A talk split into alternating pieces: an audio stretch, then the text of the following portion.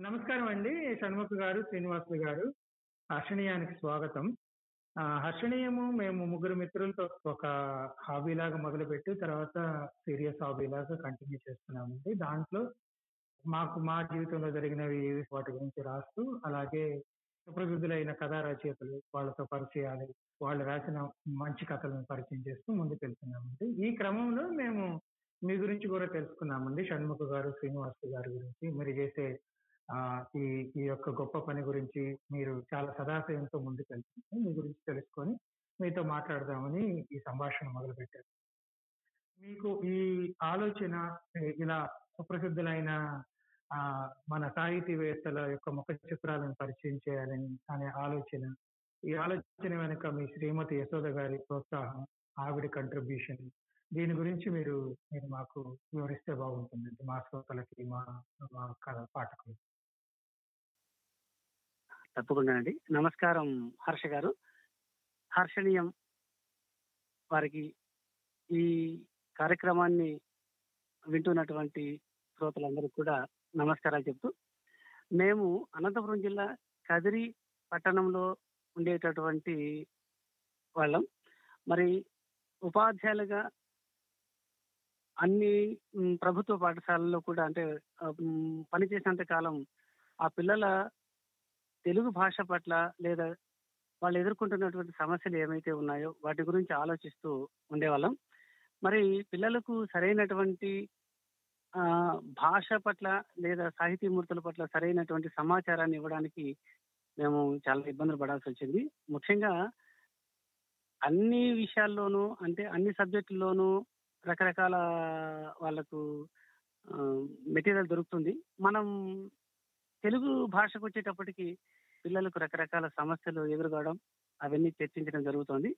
మేము రెండు వేల పది పన్నెండు సంవత్సరాల్లో తెలుగు భాషోపాధ్యాయులుగా మడకశిర అంటే అనంతపురం జిల్లాలో అదొక కన్నడ భాష ప్రభావం ఉన్నటువంటి ప్రాంతం అనేది అక్కడికి వెళ్ళిన తర్వాత పిల్లలకు తెలుగు పట్ల చాలా నిరాసక్తత తెలుగు చెప్పేటప్పుడు కూడా పిల్లలకు అర్థం కాని పరిస్థితి అక్కడ మేము గమనించాం. మరి తెలుగులో ఎక్కువ మంది పదవ తరగతి విద్యార్థులు ఫెయిల్ అవుతున్నారంటే అది కేవలం తెలుగు విషయంలోనే ఉంటుంది. మరి అలాంటప్పుడు ఆ సమస్యని ఎలా అధిగమించాలి? పిల్లలు తెలుగు పట్ల వాళ్ళకు ఆసక్తిని ఎలా రేకించాలి అనేటటువంటి ఒక ఆలోచన చేసే వాళ్ళం. అందులోన మేము భార్య భర్తల ఇరువురు కూడా తెలుగు భాషోపాధ్యాయులు కావడం ఈ చర్చలు జరగడం వాటికి పరిష్కారాన్ని వెతకడం జరిగింది.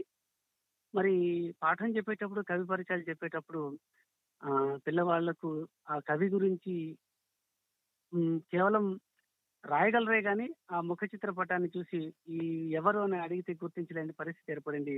ఆ సమయంలో కొన్ని ముఖ చిత్రపటాలు మాకు బెంగళూరు దగ్గర కాబట్టి బెంగళూరుకు వెళ్ళి అక్కడ అచ్చు వేయించుకొని ఆ, మాకున్న పరిధిలో అక్కడ ప్రయత్నం చేశాము. అది విజయవంతమైంది. అంటే పిల్లలు గాంధీ నెహ్రూలను ఎలా గుర్తుపట్టగలరో నన్నయ్య తిక్కన లేదా శ్రీశ్రీ నారాయణ రెడ్డి గారు అన్ని ముఖ చిత్రాలు కూడా గుర్తుపట్టే పరిస్థితి తీసుకొచ్చాం. ఆ దశలో అనుకున్నాం. ఇది రాష్ట్ర మన పిల్లలకే కాదు మన పాఠశాల పిల్లలకే కాదు రాష్ట్రంలో ఉండేటటువంటి ప్రతి పాఠశాలలో ఉన్నటువంటి విద్యార్థులందరికీ ఈ సమస్య ఇలాగే ఉంటుంది. దీన్ని ఒక ప్రణాళికబద్ధంగా మనం చేయగలిగితే బాగుంటుందని అన్నప్పుడు మా అబ్బాయి బెంగళూరు యూనివర్సిటీలో Acharya institute of management and సైన్సెస్లో చదువుతున్న ఎంబీఏ చదువుతున్నప్పుడు గిరీష్ కర్నాటకు కన్నడ సాహిత్యంలో అతనికి జ్ఞానపీఠ గ్రహీత ఆయన. గిరీష్ కర్నాడ్ గారికి ఇచ్చినటువంటి ప్రాముఖ్యత చాలా మరువలేని విషయం. మరి అదే మన తెలుగు సాహిత్యానికి వచ్చేటప్పటికి కవులను సరైనటువంటి గుర్తించలేనటువంటి పరిస్థితి విద్యార్థుల్లోనూ అటు ఉపాధ్యాయుల్లో కూడా ఉందనేటువంటి విషయాన్ని మేము గుర్తించి ముగ్గురం కూడా పూర్తి స్థాయిలో వీటిని రాష్ట్రంలో ఉండేటటువంటి ప్రతి పాఠశాలలో కూడా ఈ తెలుగు సాహితీ మూర్తులను ఆ స్మరించుకునేటట్లు దర్శించుకునేటట్లు చేయడానికి ఈ ప్రయత్నం చేశామండి. అందుకనే ఆ కార్యక్రమానికి కూడా తెలుగు సాహితీ మూర్తులు ముఖ చిత్రాలు రేపటి తరం కోసం అంటే మరచిపోతున్నటువంటి వారిని మనం గుర్తు చేసి వాళ్ళకు స్మరించుకునే విధంగా ఒక ప్రణాళికబద్ధంగా ఈ ప్రయత్నం చేశామండి హర్ష గారు. చాలా చాలా మంచి ప్రయత్నం సార్. మంచి ప్రయత్నం చాలా వ్యయ ప్రయాసాలని అంటే మీరు చాలా శ్రమపడి వ్యయ ప్రయాసాన్ని తట్టుకొని చేసుంటారు ఈ ప్రయత్నం ఇక్కడ ఒక చిన్న ప్రశ్న సార్ మీకు అంటే కొన్ని కొన్ని కొన్ని కొంచెం ప్రయత్నంతో దొరుకుండొచ్చు కొన్ని ఇంకొంచెం ప్రయత్నం చేస్తే కష్టపడితే దొరుకుండొచ్చు. కానీ కొన్ని మాత్రం చాలా చాలా ప్రయత్నం చేసి సార్. చాలా కష్టపడి ఉంటారు చాలా రోజులు శ్రమపడి ఉంటారు అటువంటి వాళ్ళలో చాలా శ్రమపడిన వాళ్ళ యొక్క వివరాలు ఏమైనా చెప్పగలుగుతారు? ఇప్పుడు ఆ, ముఖ చిత్రపటాలు దాదాపుగా మనం వారి వారసుల దగ్గర నుంచి కావచ్చు లేదా స్నేహితుల దగ్గర నుంచి కావచ్చు సేకరణ అలా చేసుకుంటూ వెళ్ళాము. అయితే ఇప్పుడు బసవరాజు అప్పారావు గారు అనుకోండి ఆ ముఖ చిత్రం ఆ మనకు అటు సాంకేతికత అభివృద్ధి చెందింది కాబట్టి అక్కడ ఉన్నటువంటి ముఖ చిత్రాలు దొరుకుతున్నాయి. అయితే అందులో స్పష్టత లేదన్న విషయం ఒకటి మనం గుర్తించాలి. రెండవది మన పరవస్తు చిన్నయ్యసూరి గారు అనుకుందాం. పరవస్తు చిన్నయ్యసూరి గారి మూడవ తరం వ్యక్తి పరవస్తు శయన సూరి గారు విశాఖపట్నం ఉంటున్నారు. ఆయన ముఖ చిత్రాన్ని కూడా మేము ఆ విధంగా ఆయన దగ్గర నుంచి కూడా ఆ, తెప్పించుకున్నామండి. అంటే ఇక్కడ ముఖ చిత్రపటాలు సహజంగానే ఆ, మనకు స్పష్టత లేనటువంటి ఎందుకంటే వాటి మీద శ్రద్ధ లేదు కాబట్టి ఆ ముఖ చిత్రాలు దొరికినా అందులో స్పష్టత ఉండదన్న విషయం మనం గమనించాలి మొట్టమొదట. ఇక రెండవది ఈ ప్రాచీన కవుల దగ్గరికి వచ్చేటప్పటికి మనకు అందుబాటులో ఏవైతే ఆ రోజుల్లో వాళ్ళు ఆ, కొన్ని ప్రాంతాల్లో విగ్రహాలు పెట్టడం కావచ్చు ఆ, అలాంటివి మనం కొన్ని సేకరించుకొని దాన్ని మళ్ళీ డిజిటలైజ్ చేసుకొని అలా ఒక ప్రయత్నం చేసుకుంటూ వచ్చాము. అయితే ఒకటి రెండు అని చెప్పలేం కానీ చాలా మటుకు ఈ సమస్య ఎదుర్కోవాల్సి వచ్చిందండి పర్టికులర్గా ఒకటని కాదు. చాలా వరకు అది చాలా వరకు ఆ సమస్యను ఎదుర్కొన్నాం. కొంత మనకు ఈ సాంకేతికత ఉంది కాబట్టి అధిగమించామండి. మొట్టమొదట మేము రావూరు భరద్వాజ గారి ఇంటికి వెళ్ళామండి. అక్కడ వాళ్ళ పెద్ద కోడలు సుభద్రాదేవి గారు మమ్మల్ని చూసి "ఆ, మీరు ఎక్కడి నుంచి వచ్చారని అడిగినప్పుడు మేము ఇట్లా అనంతపురం జిల్లా నుంచి వచ్చామండి. తెలుగు ఉపాధ్యాయులుగా పనిచేస్తున్నాను. మా అబ్బాయి ఎంబీఏ చేస్తున్నారు అని అన్నప్పుడు పాపం ఆమె చాలా సాధారణంగా ఆహ్వానించింది. తర్వాత మేము ఇలా ఒక ప్రయత్నం చేయబోతున్నామండి. రాష్ట్రంలో ఉండేటటువంటి అన్ని పాఠశాలలకు ఈ తెలుగు సాహితీ మూర్తులను పరిచయం చేయడానికి ఒక ప్రయత్నం చేస్తున్నామండి అన్నప్పుడు అటు ప్రభుత్వం వాళ్ళు అంటే తెలంగాణ తెలంగాణలో స్థిరపడ్డ వ్యక్తిని ఆంధ్రప్రదేశ్ వాళ్ళు ఆంధ్రప్రదేశ్లో పుట్టాడు అక్కడ స్థిరపడ్డాడు కదని తెలంగాణ వాళ్ళు. అంటే అటు తెలంగాణ ప్రభుత్వం కావచ్చు ఇటు ఆంధ్రప్రదేశ్ ప్రభుత్వం కావచ్చు. రెండు ప్రభుత్వాలు కూడా భరద్వాజ గారిని నిర్లక్ష్యం చేశాయండి.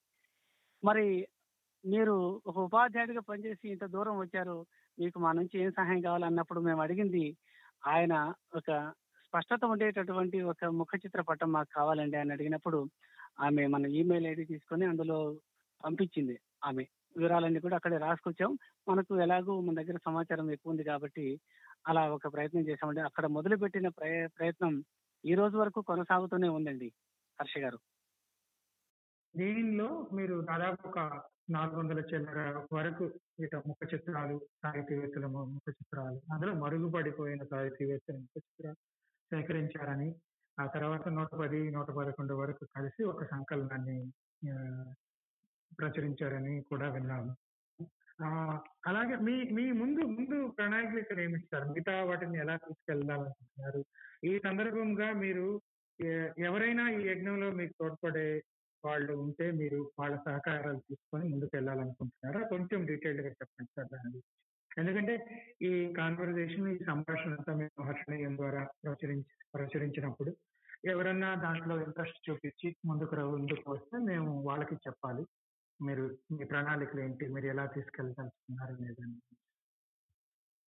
ఇప్పుడు మనము దీన్ని మూడు విధాలుగా పాఠశాలలకు చేర్చే ప్రయత్నం చేస్తున్నామండి. మూడు విధాలు. ఒకటి ఎవరైనా దాతలు అంటే ఆర్థికంగా స్థిరపడ్డ వాళ్ళు సమాజానికి సేవ చేయాలని అనుకునే వాళ్ళు మొదటి దశలో వాళ్ళను ఎంపిక చేసుకునే ప్రయత్నం చేస్తున్నామండి. వాళ్ళ ద్వారా ఏవో కొన్ని పాఠశాలలకు కనీసం ఒక యాభై పాఠశాలలు వంద పాఠశాలలు వాళ్ళను గుర్తుంచుకునే విధంగా అంటే భాషా సేవ చేయాలనుకునే వాళ్ళకు ఆ ముఖ చిత్ర పటాలపై కూడా వారి యొక్క ఫోటోతో కూడినటువంటి చిరునామా ఒక స్టిక్కర్ లాంటిది కూడా వేయించి అంటే వాళ్ళని కూడా జ్ఞాపకం మనం చేసుకోవాలి. ఎందుకంటే ఈ కార్యక్రమానికి సహకరిస్తున్నారు కాబట్టి దాతలను కూడా మనం గుర్తుంచుకునే విధంగా ఓ ప్రయత్నం చేశాము. ఆ ఆవిష్కరణ రోజు కూడా గోరంట్ల మండలంలో దాదాపు ఇరవై రెండు పాఠశాలలకు కోదుల రామకృష్ణారెడ్డి గారు అనేటటువంటి ఒక సాధారణ రైతు నుంచి ఈ యొక్క కార్యక్రమం మొదలు పెట్టామండి మేము. ఆ విధంగా దాతల సహకారాన్ని కోరుకుంటాం ఒకటి. రెండవది ఎవరైనా ఉద్యోగ రీత్యానో లేదా వ్యాపార రీత్యానో స్థిరపడ్డ వాళ్ళు ఏదో ఒక పాఠశాల నుంచినో కళాశాల నుంచో చదివి వాళ్ళు ఎదిగి ఉంటారు కాబట్టి వాళ్ళ బడి రుణం తీర్చుకోమని వాళ్ళకు ఒక కార్యక్రమాన్ని ఏర్పాటు చేశారు షణ్ముఖ. బడి రుణం తీర్చుకోండి అని. అంటే బడిలో మన స్థానాన్ని పదిలం చేసుకుందాం అనేటటువంటి ఒక నినాదంతో ప్రతి ఒక్కరిని ప్రతి తెలుగువాడిని కూడా మనం అభ్యర్థించడం జరుగుతోంది. అంటే ప్రతి ఒక్కరూ ఒక్కొక్క పాఠశాలకు ఇచ్చిన ఈ రాష్ట్రంలో ఉండేటటువంటి అన్ని పాఠశాలల్లో కూడా ఈ తెలుగు సాహితీమూర్తుల యొక్క ముఖ చిత్రపటాలు అక్కడ ఏర్పాటు చేయవచ్చన్నది ఈ యొక్క కార్య కార్యక్రమం యొక్క ఉద్దేశం. హర్ష గారు ఇక మూడవది ఉపాధ్యాయుల సహకారం తీసుకొని ప్రతి విద్యార్థిని కూడా చైతన్యపరిచి ప్రతి విద్యార్థి చేత కూడా ఈ యొక్క ముఖ చిత్ర పటాలను ఆ, వారి ద్వారా ప్రతి తరగతి గదిలో కూడా ఏర్పాటు చేయడానికి కూడా ఈ మార్గాన్ని ఎంచుకొని ప్రయత్నం చేస్తున్నాం హర్ష గారు. చాలా మంచిదండి. చాలా తప్పకుండా సార్. మీ ప్రయత్నం ఖచ్చితంగా విజయవంతం అవుతుంది.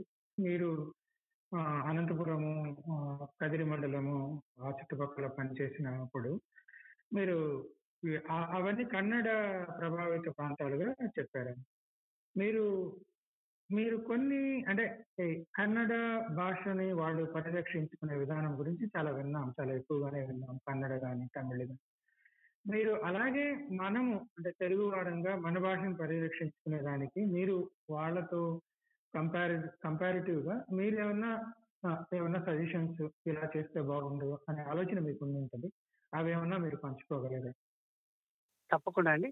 ఇది ప్రతి ఒక్క తెలుగు వాడి బాధ్యతగాను మనం గుర్తించి మొట్టమొదటి గుర్తించాలి. ఎందుకంటే తెలుగు నేలపైన జన్మించినటువంటి వాళ్ళం మనం. తెలుగు గాలిని శ్వాసిస్తున్నటువంటి వాళ్ళం. తెలుగు భాషనే మనం మాట్లాడుతున్న వాళ్ళం. మనం తెలుగు సాహితీమూర్తులను గుర్తించుకోలేని పరిస్థితి మన తెలుగు నేలపైన ఉందండి. ఈ విషయాన్ని నాకంటే షణ్ముఖ చక్కగా వివరిస్తారు మీకు. ఎందుకంటే అనుభవాలన్నీ కూడా అబ్బాయికి కూడా ఉన్నాయి కాబట్టి మీరు అబ్బాయితో మీరు ఒక్కసారి మాట్లాడగలిగితే మంచిదండి. హర్ష గారు ఒక్కసారి. సార్ ఏంటంటే నేను బెంగళూరులో ఎంబీఏ చేశాను సార్. ఆచార్య ఇన్స్టిట్యూట్స్ బెంగళూరు యూనివర్సిటీలో నేను ఎంబీఏ కంప్లీట్ చేశాను. నేను తరచుగా గ్రంథాలయం వెళ్ళే అలవాటు ఉంది సార్ నాకు. అక్కడ ఈ గాంధీ నెహ్రూ ఫొటోస్ మధ్యన గిరీష్ కర్నాడ్ గారి ముఖ చిత్రం చూడడం జరిగింది మొదటి మొట్టమొదటిగా. ఆ, అంతకు ముందు దాదాపు రెండు వేల పదకొండు నుంచి మేము ఈ ప్రయత్నంలో ఈ జర్నీ స్టార్ట్ చేసినప్పటికీ ఆ, ఎలా చేద్దాం? అంటే ఒక రచయితను మనం పరిచయం చేసేటప్పుడు మనం వారి జీవిత విశేషాలను రాసుకోవడంలో కూడా స్పష్టత ఉండాలి. ప్రతి ఒక్కరికి అర్థమయ్యే విధంగా ఉండాలి అని చెప్పి మెల్లగా ఆ, ప్రయత్నం స్టార్ట్ చేశాం సార్. ఆ క్రమంలోనే నేను బెంగళూరులో చదువుతున్నప్పుడు ఇలా పబ్లిక్ గ్యాదరింగ్ ప్లేసెస్లో ఇలా గ్రంథాలయం కావచ్చు బస్ స్టాండ్స్ కావచ్చు రైల్వే స్టేషన్స్ కావచ్చు అలాంటి ప్లేసెస్లో కూడా తెలు ఆ, కన్నడ రచయితలను కన్నడ ప్రాంతం వారు ఇలా పబ్లిక్ గ్యాదరింగ్ ప్లేసెస్లో పెట్టి వాళ్ళ ఒక స్ఫూర్తిని కలిగించే ప్రయత్నంలో ఆ, వాళ్ళ భాషను ప్రాంతాన్ని కాపాడుకునే ప్రయత్నంలో వాళ్ళు ఉన్నారనమాట అదే విధంగా మేము చేస్తున్న ఈ ప్రయత్నాన్ని అసలు అంటే తెలుగు భాషకు అంటే మేము మాతృభాషలు తెలుగు అయినప్పటికీ ఇలా కన్నడ ప్రాంతంలో ఇలా చూసినప్పటికీ చాలా బాధేసింది. వేసింది ఎందుకు మన తెలుగు రాష్ట్రాలలో ఎక్కడ ఈ ప్రయత్నం ఇంతవరకు ప్రయత్నంగానే మిగిలిపోతుంది జనాదరణ ఎందుకు పొందలేదు అన్న దీంట్లో మేము మొదలుపెట్టిన ఈ ప్రయత్నాన్ని ప్రతి ఒక్క విద్యార్థి అంటే రాష్ట్ర నలుమూలల ఏ ఒక్క పాఠశాలలో ప్రతి మూలన ప్రతి విద్యార్థి తెలుసుకునే విధంగా ప్రతి ఆ, తెలుగు భాష మొదలైనప్పటి నుంచి ఇప్పటి వరకు ఉన్న కవులు రచయితలు రచయితలు వాళ్ళ ముఖ చిత్రాలతో పాటు వాళ్ళ జీవిత విశేషాలన్నీ తెలుసుకునే అవకాశం మనమే ఎందుకు కల్పించకూడదు? ఇప్పుడు ఒక పాఠశాలలో పనిచేస్తున్న మా తల్లిదండ్రులు ఆ పాఠశాలలో పిల్లలకు మాత్రమే పరిమితం కాకుండా రాష్ట్ర నలుమూలలో ఉన్న ప్రతి పాఠశాలలో ప్రతి విద్యార్థి తెలుసుకునే అవకాశాన్ని మనం కల్పించాలి. ఆ, ఇది ఆ, ఒక పెద్ద ఎత్తున అంటే పది మంది పిల్లలతో ఆగిపోకూడదు. వందల వేల పాఠశాలల్లో ఉన్న లక్షల మంది విద్యార్థులకు చేరాలి. ప్రతి ఒక్కరూ తెలుగు సాహిత్యానికి సంబంధించి తెలుగు భాషకు సాహిత్యాన్ని అందించిన సాహితీమూర్తులను స్మరించుకునే అవకాశాన్ని మనమే కల్పించాలి అని చెప్పి రెండు వేల పదకొండులో మొదలుపెట్టిన ఈ ప్రయత్నము ఇప్పటికీ ఐదు వందల మంది రచయితలకు పైగా వాళ్ళ ముఖ చిత్రాలతో పాటు వాళ్ళ జీవిత విశేషాలన్నీ రాశాం హర్ష గారు. ఆ, నేను ఎంబీఏ చదివినప్పటికీ నాకు మాతృభాష మీద మక్కువ రావడానికి కారణం మాత్రం మా తల్లిదండ్రులు. వాళ్ళు కేవలం తెలుగు భాషోపాధ్యాయులు కావడం వల్ల నాకు ఈ మక్కువ ఏర్పడలేదు. చిన్నప్పటి నుంచి ఇంట్లో అంటే మాట్లాడే విధానం కానీ వాళ్ళు నేర్పిన అలవాట్లు కానీ ఆ, ప్రతి చోట కూడా తెలుగు భాషను ఆ, అలవరుచుకునే విధానం ఇలా ఉండాలి ఇలా చేయాలి భాషను మనము ఎక్కడ కూడా తక్కువ చేయకూడదు ఆ తెలుగు భాష అంటే ఇంత గొప్పది అన్న విధంగా మాకు నేర్పుతూ వచ్చారు. ఆ- ఆ- క్రమంలోనే భాష మీద మక్కువ ఏర్పడడానికి కారణం. ఎంబీఏ కంప్లీట్ చేసిన నేను అంటే మనం ఇంత పెద్ద ఎత్తున తెలుగు సాహిత్యానికి సంబంధించి రచయితలందరినీ పరిచయం చేస్తున్నాం కదా ఆ, దీన్ని ఎలా జనంలోకి తీసుకెళ్ళాలి అన్నప్పుడు హర్షిత పబ్లికేషన్స్ అని మనమే ఒక సంస్థను స్థాపించి ఆ సంస్థ ద్వారా మొదటి దశలో నూట పదకొండు మంది రచయితల ముఖ చిత్రాలను అచ్చివేయడం జరిగింది. ఆ, అంటే పాఠశాలలకు ఏ విధంగా వెళ్ళాలి? ఆ, పిల్లల్లోకి ఏ విధంగా చేరాలి అన్న ప్రయత్నాన ఆ, చాలా కార్యక్రమాలు మేము నిర్వహించినప్పటికీ జనంలోకి వెళ్ళే అవకాశం చాలా తక్కువ అయిపోయింది. అంటే ఆ, కరోనా కారణంగా కావచ్చు ఆ, ఈ పరిస్థితుల దృష్ట్యా కావచ్చు కొంచెం జనాదరణ పొందడం కొంచెం ఆ, ఆలస్యం అవుతుంది. ఆ, పరభాషీయులు ఆ, వాళ్ళ ప్రాంతాన్ని కానీ వాళ్ళ భాషను కాపాడుకునే ప్రయత్నంలో ఆ, వారి వారి ప్రాంతాలకు భాషకు సంబంధించి ఎంతో ప్రయత్నం చేస్తున్నారు. మనము మన భాషను మన ప్రాంతాన్ని కాపాడుకునే క్రమంలో ఈ ఒక చిన్న ప్రయత్నాన్ని మనం ఎందుకు జనంలోకి తీసుకెళ్ళకూడదు? మా జనరేషన్ వాళ్ళకి చాలా మందికి తెలుగు సాహిత్యం అన్న తెలుగు సాహితీమూర్తులన్నా తెలియని ఆ, తెలిసే అవకాశం చాలా తక్కువ. అలాంటప్పుడు రాబోయే తరం వారు పిల్లలు అంటే కవి పరిచయం రాస్తున్నారే కానీ ఒక కవిని గుర్తుపట్టగలిగే స్థాయి పిల్లల్లో లేదు. ఆ స్థాయిని మనం పెంచాలి. ప్రతి ఒక్క పిల్లవాడు ఒక ఇప్పుడు గాంధీ నెహ్రూని ఏ విధంగా అయితే చూసి గుర్తుపట్టగలిగి పలానా వ్యక్తే గాంధీ పలానా వ్యక్తి నెహ్రూ అని చెప్పగలిగే స్థాయి పిల్లల్లో ఉన్నప్పుడు కవి పరిచయం రాయడంతో పాటు ఒక కవిని గుర్తుపట్టగలిగే స్థాయి పిల్లల్లో వచ్చినప్పుడే భాష మీద మమకారం కానీ సాహిత్యం మీద ఆసక్తి కానీ వాళ్ళకి పెరుగుతుంది. ఈ క్రమంగా ప్రతి విద్యార్థిలోనూ మనం తెలుగు భాష పట్ల మమకారాన్ని పెంపొందించిన వాళ్ళం అవుతాం. ఇప్పుడు ఈ ఒక ప్రచురించిన సంకలనాన్ని సంకలనంగా ఆ, ఎవరైనా తీసుకొని లైక్ వాళ్ళు వాళ్ళ వాళ్ళ వాళ్ళ పాఠశాలకు బహుకరించవచ్చు లేకపోతే వాళ్ళ వాళ్ళ జ్ఞాపకాలను వాళ్ళు పెట్టుకోవచ్చు. అలాగే ఒక సంకలనం మొత్తం కాకుండా ఆ ఒకటి రెండు ముఖ చిత్రాలు కొనాలనుకున్న వాళ్ళకి వాళ్ళకి నచ్చిన ఆ భాషావేత్తల ముఖ చిత్రాలని సేకరించి పెట్టుకునే వాళ్ళకి అటు వాళ్ళకి ఏమైనా సౌలభ్యం ఉంటే అసలు మీరు మొత్తము ఇక్కడ నూట పదకొండు మందిని ముఖ చిత్రాల్లో ప్రచురించి ఒక అట్టపెట్టలో అట్టపెట్టెలో ఇవ్వడానికి ఒక కారణం ఏంటంటే నూట పదకొండు మంది ముఖ చిత్రపటాలు ఒక్క చోట చేర్చగలిగితే అటు బాగా తెలిసిన కవులు కవయిత్రులు కావచ్చు లేదా తెలియకపోయినటువంటి వాళ్ళు అంటే అందరూ ఒక చోట చేర్చగలిగితే పిల్లవాళ్ళకు ఒక పెద్ద ఆస్తిని ఇచ్చినట్లు అవుతుందన్నటువంటి ఉద్దేశమే నూట పదకొండు మందిని ఒక చోట చేర్చడం అండి ఒకటి. రెండవది కొంతమంది అంటే ఆసక్తి ఉన్నటువంటి బాగా తెలిసినటువంటి లేదా బాగా ఇష్టమైనటువంటి కవి ఫోటోను రచయిత ఫోటోను తీసుకోవాలనుకున్న వాళ్ళు కూడా మనం అందుబాటులోకి తీసుకొచ్చాం. అది ప్రశ్న కాదండి. తప్పకుండా వాళ్ళకి కావలసినటువంటి ఆ, ముఖ చిత్రపటాలు తీసుకోవచ్చు. ఇబ్బంది ఏం లేదు దానివల్ల. అయితే అందరినీ ఒక చోట చేర్చి అందరికీ సమానమైనటువంటి ఆ స్థాయిని అక్కడ మనం ఆ పాఠశాలలో కల్పించాలన్నది గౌరవనీయమైనటువంటి స్థానాన్ని కల్పించాలి. ఇప్పుడు శ్రీశ్రీ గారి అందరికీ తెలుసు. రాయప్రోలు సుబ్బారావు గారు అందరికీ తెలుసు. కానీ బలివాడ కాంతారావు గారు అనుకున్నాం పెద్దపట్ల సుబ్బరామయ్య గారు అనుకున్నాం లేదా సింగమనే నారాయణ గారు అనుకున్నాం ఇలా వీళ్ళందరినీ మనం అనుకున్నప్పుడు వీళ్ళను కూడా ఆ ప్రాంతం వాళ్ళకు పరిచయం చేయాలన్నటువంటి మనకు ఉద్దేశం ఉందండి. అది మా మన ప్రయత్నం వెనుకున్నటువంటి ఆలోచన అది. అయితే వాళ్ళకి నచ్చినటువంటి ఆ, మ్, ముఖ చిత్రపటాలు కూడా తీసుకోవచ్చు. అందులో ఇబ్బంది ఏం లేదు. ఇప్పుడు ఈ నూట పదకొండు మంది ఫోటోలు అది ఆరు వేల నాలుగు వందల తొంభై తొమ్మిది ధరగా నిర్ణయించామండి. ఆరు వేల నాలుగు వందల తొంభై తొమ్మిది. మరి దాంట్లో కూడా అందరికీ చేరాలన్నటువంటి లక్ష్యంతో ఒక ముప్పై శాతము వాళ్ళకు రాయితీ కూడా ఇవ్వడం జరుగుతుంది. ముప్పై శాతం రాయితీ కూడా ఇస్తున్నామండి. ఇది ఇది దానికి నిర్ణయించినటువంటి ధర.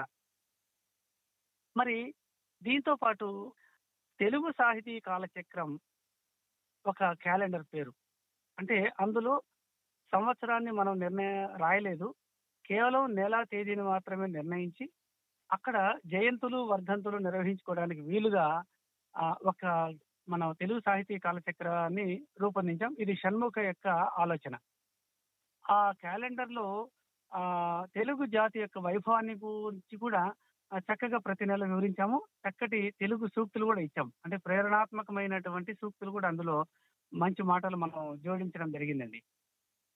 ఈ సాహితీ కాలచక్రాన్ని కూడా మనం అక్కడ తెలుగు సాహితీ కాలచక్రాన్ని ఆ చూస్తూ అక్కడ ఏ రోజు ఏ జయంతి ఏ వర్ధత అయితే ఉందో ఆ యొక్క ముఖ చిత్రపటాన్ని ఆ ప్రార్థనా సమయంలో ఆ యొక్క ముఖ చిత్రపటాన్ని ఆ ప్రార్థనా సమయంలో అక్కడ ఉంచి అందరూ స్మరించి అతని గురించి నాలుగు వాక్యాలు మాట్లాడ మాట్లాడితే అది వారికి మనం సరైనటువంటి గౌరవాన్ని ఇచ్చినట్లు అవుతుందన్నది ఆలోచన అండి అందుకే తెలుగు సాహితీ కాలచక్రం ఈ యొక్క నూట పదకొండు మంది ముఖ చిత్రపటాలతో పాటు ఆ క్యాలెండర్ కూడా లభ్యమవుతుంది వాళ్ళకి.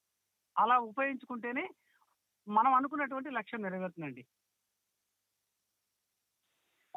ఇది మొత్తం నూట పదకొండు మంది సాహితీమూర్తుల ముఖ చిత్రాలు వారి జీవిత విశేషాలతో పాటు ఒక కిట్ రూపంలో ఇస్తున్నాం సార్ మనం. ఆ బాక్స్ ఒక బాక్స్లో మొత్తం ముఖ చిత్రం ఉంటుంది. తెలుగు భాష ఆ, సాహితీ ప్రస్థానం ఎలా జరిగిందన్న దీని మీద మొత్తం మన వివరణ కూడా ఆ బాక్స్ మీద మెన్షన్ చేశాం సార్. అందులో నూట పదకొండు మంది ముఖ చిత్రాలు రచయితల ముఖ చిత్రాలు అందులో ఉంటాయి. ఆ, వీటిని పుస్తకం అంటే ఆ, ఇలా ఇలా ఉంచడానికి కారణం ఏంటంటే సార్ ప్రతి పిల్లవాడు స్మరించుకునే విధంగా రోజు తరచూ చూసే విధంగా. ఇప్పుడు మనం ఏ విధంగా అయితే మన అవ్వ తాతలను ఫొటోస్ ఇంట్లో పెట్టుకొని తరచు చూడడం వల్ల వీళ్ళు మా అవ్వ తాత అని తెలుసుకునే అవకాశం ఉంటుందో అలాగా ప్రతి ఒక్క పిల్లవాడు ఆ కవిని రోజు చూస్తుండడం వల్ల ఆ అంటే పదమూడు బై పంతొమ్మిది సైజ్లో three hundred GSM art paper మీద పబ్లిష్ చేసాం సార్ ప్రింట్ చేసాము వీటిని దగ్గర ఈ బాక్స్ బరువు ఆరు కేజీలు ఉంటుంది సార్. బరువు ఎంత ఎక్కువ ఉందో విలువ కూడా అంతే ఎక్కువ సార్.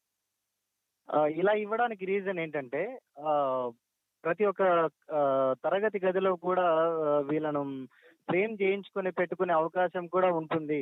ఇలా ఉండడం వల్ల పిల్లవాడు తరచూ చూడడం వల్ల వాళ్ళ మెదడులో నాటుకుపోయే అవకాశం ఉంది కదా. ప్రతి ఒక్క సాహితీవేత్తను గుర్తుపట్టగలిగి స్మరించుకునే విధంగా ప్రతి రోజు చూడడం వల్ల ఆ తెలుసుకోగలుగుతారు. వాళ్ళ గొప్పతనాన్ని వాళ్ళ ఔన్నత్యాన్ని తెలుసుకొని వీరి భాష మీద ఆ, సాహిత్యం మీద వీళ్ళు కూడా మమకారం పెంచుకునే అవకాశం ఉంటుంది కదా అని చెప్పి ఇలా ఇలా ఈ రూపంలో ఇవ్వడం జరిగింది సార్. ఎక్కడ నుంచి ఫోన్ చేసినా కూడా మేము వారికి చేరవేసే ప్రయత్నం అయితే మా ద్వారానే చేస్తాం సార్ తప్పకుండా. పేమెంట్ డీటెయిల్స్ మొత్తం అన్ని కూడా మనం అక్కడ ఫోన్ ఫోన్ పే కానీ గూగుల్ పే కానీ ఈ ఫోన్ అకౌంట్ డీటెయిల్స్ అన్ని కూడా మనం అందులోనే మెన్షన్ చేసాం సార్. ఇంకొక చిన్న విషయం ఏంటంటే ఈ ప్రభుత్వ పాఠశాలలకు ఏ విధంగా అయితే మనం ఇక్కడ జిఎస్టి బిల్ను కూడా మనం ప్రొవైడ్ చేస్తున్నాం సార్ వారు గవర్నమెంట్ స్కూల్స్లో గవర్నమెంట్ స్కూల్ గ్రాంట్ అని అమౌంట్ వస్తుంది సార్. ప్రతి పాఠశాలకు కొంచెం అమౌంట్ వాళ్ళ స్కూల్కి వస్తుంది. ఆ గ్రాంట్లో కూడా వాళ్ళు తీసుకొని జిఎస్టి బిల్ని క్లెయిమ్ చేసుకునే అవకాశం కూడా మనం ఇక్కడ అందిస్తున్నాం సార్. ఇక్కడ మీకు ఒక విషయాన్ని నేను క్షుణ్ణంగా చెప్తాను. ఒక విషయం. తెలుగు భాషను ఉపాధ్యాయులు ప్రత్యేకమైన శ్రద్ధ తీసుకొని భాష పట్ల మమకారాన్ని పెంచేటటువంటి శిక్షణా కార్యక్రమాలను ప్రభుత్వము తప్పనిసరిగా తీసుకోవాలి. అందులోన ఉపాధ్యాయులకు శిక్షణ కేవలం శిక్షణ ఇచ్చినంత మాత్రాన కాకుండా దాని ఆసక్తిని రే రేకెత్తించేటటువంటి కార్యక్రమాలు కూడా చోటు చేసుకునేటట్లుగా మీరు ప్రభుత్వం దృష్టికి తీసుకువెళ్ళే ప్రయత్నం కూడా చేయాలండి. రెండవది మేము తెలుగు భాష పట్ల విద్యార్థులకు అవగాహన కల్పించడం కోసం ఒక రెండు గంటల శిక్షణ కార్యక్రమం ఉచితంగా చేస్తున్నామండి. అంటే ఏ ప్రభుత్వం నుంచే పాఠశాల నుంచైనా మాకు ఆహ్వానం అందితే ఆ పాఠశాలకు వెళ్ళి విద్యార్థులకు వర్ణమాల పట్ల ఒక అవగాహన కార్యక్రమం రెండు గంటల కార్యక్రమం అండి వర్ణ కేవలం ఒక వర్ణమాల గురించి రెండు గంటల శిక్షణ కార్యక్రమం ఉంటుంది. ఉపాధ్యాయులు కూడా దీన్ని గమనిస్తూ వాళ్ళు నేర్చుకోవాల్సిన అంశాలు కూడా ఉంటాయండి. ఇది ఒకటి చేస్తున్నాం. రెండవది కాపీ పుస్తకాల సహాయం లేకుండా చక్కగా అంటే ఆరవ తరగతి చదివినా పదవ తరగతి చదివినా పిల్లలు తెలుగు తప్పు రాస్తున్నారు తెలుగు తప్పుగా చదువుతున్నారు అని ప్రశ్నకు సమాధానంగా మేము అసలు తప్పులు లేకుండా చక్కగా ఎలా నేర్పించవచ్చు ఎలా రాయించవచ్చు అనేటటువంటి దానిపైన చక్కగా తెలుగు రాయడం ఎలా అనే దానిపైన ఒక రెండు గంటల శిక్షణ కార్యక్రమం ఒకటి ఏర్పాటు చేస్తాం. మూడవది తెలుగు పద్యాన్ని సులభంగా పిల్లలకు ఎలా నేర్పించవచ్చు అనే దానిపైన కూడా ఒక రెండు గంటల శిక్షణ కార్యక్రమం. అంటే ఆరు గంటల శిక్షణ కార్యక్రమాన్ని మేము తయారు చేసుకున్నాం. మేము ఎందుకంటే ఈ మేమిద్దరము తెలుగు భాషోపాధ్యాయులం కాబట్టి ఆ మా శ్రీమతి ఇచ్చినటువంటి ఆ సూచన ప్రకారం ఈ కార్యక్రమాన్ని మేము రూపొందించుకున్నాం.